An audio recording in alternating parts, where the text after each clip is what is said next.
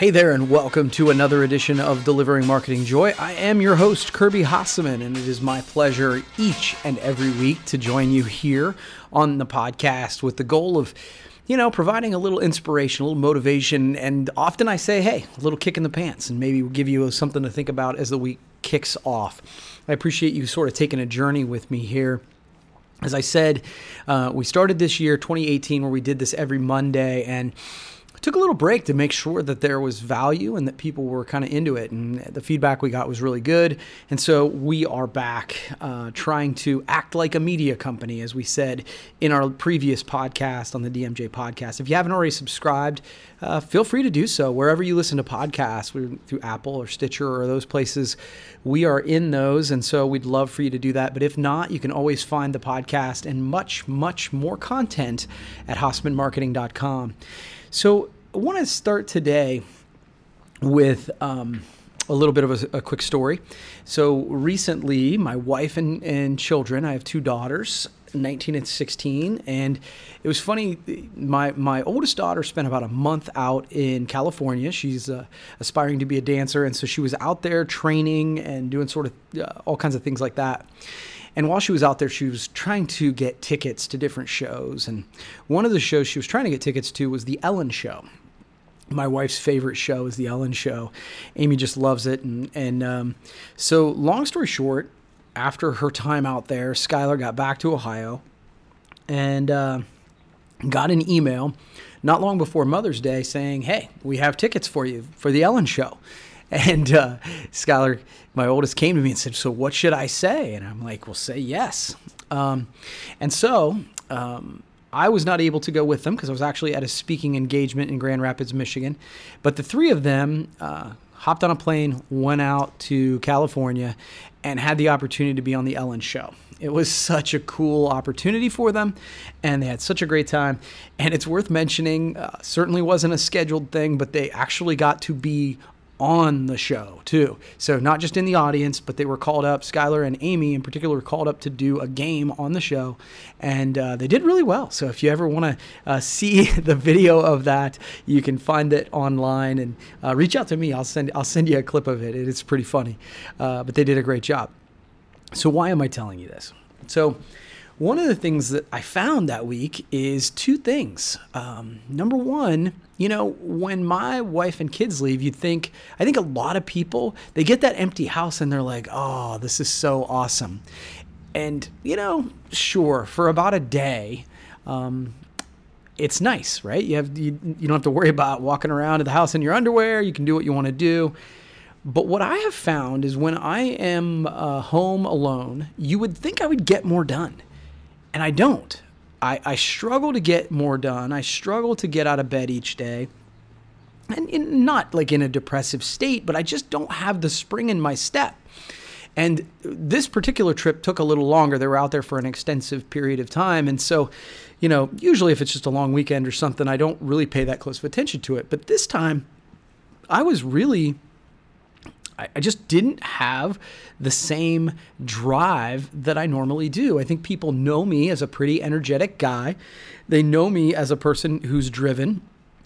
And I was struggling to get out of bed in the morning. And it took me the better part of a week to realize part of the reason I was struggling with it is that my purpose, sort of my inspiration, was in California. I, they they just weren't there each and every day, and and once I actually understood that, it sort of helped me get my arms around it. It helped me kind of get my mojo back because number one, I didn't want you know it, that any other group to have that much power over me. But more than that, it, it let me understand the things that inspire me to work hard. You know, I in college I was a I would say I was a mediocre student, but I think that would insult mediocre students. I aspired to be a mediocre student. I was just terrible. And I, I think it's because I lacked purpose. I, did, I, I lacked a, a, a, piece of inspiration that really drove me. And my wife and, and kids, I've learned really, ha- have given me that purpose. And I think that all of us need that purpose. And that's, I think, the purpose or the, the kind of the, the thesis of the DMJ podcast today is to say, man, if you're struggling to, to, to get excited, if you're struggling to, um, get out of bed each morning, I think it's probably because there's a piece of it that says that there's some distance between you and your purpose, right? Um, I always find, and, and, the second piece, like of the lesson of that week, is that my calendar wasn't full. So when you combine the two things, I didn't have a ton of things that I absolutely had to get up and do. And then with my purpose and inspiration gone, I wasn't doing all the proactive things that I normally do, and I just didn't. And quite frankly, I just wasn't that excited about life. And so, you know, it's funny. I, I, I listen to Grant Cardone every now and then, and he's a sales trainer and kind of an over the top um, motivation guy. And he always talks about empty space on your calendar is the devil. And, you know, sometimes I've laughed about that, but I, that week really, really came to be true for me. I need to have a purpose. I need to be excited about a project. I need to have something that I'm, I'm excited to get up in the morning um, and and get driven about. And so I love it when my my calendar's full.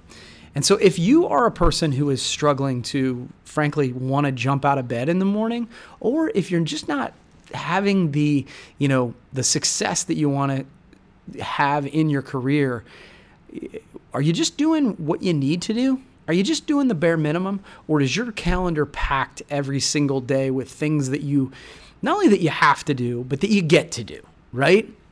The things that you're like, okay, I have driv- uh, drawn a, a, a picture of what I want my life to be. I've drawn a picture of what I want the, the end of this year or the end of this quarter to be. And so, what I'm doing each and every day is filling my calendar with things that move me closer to doing that.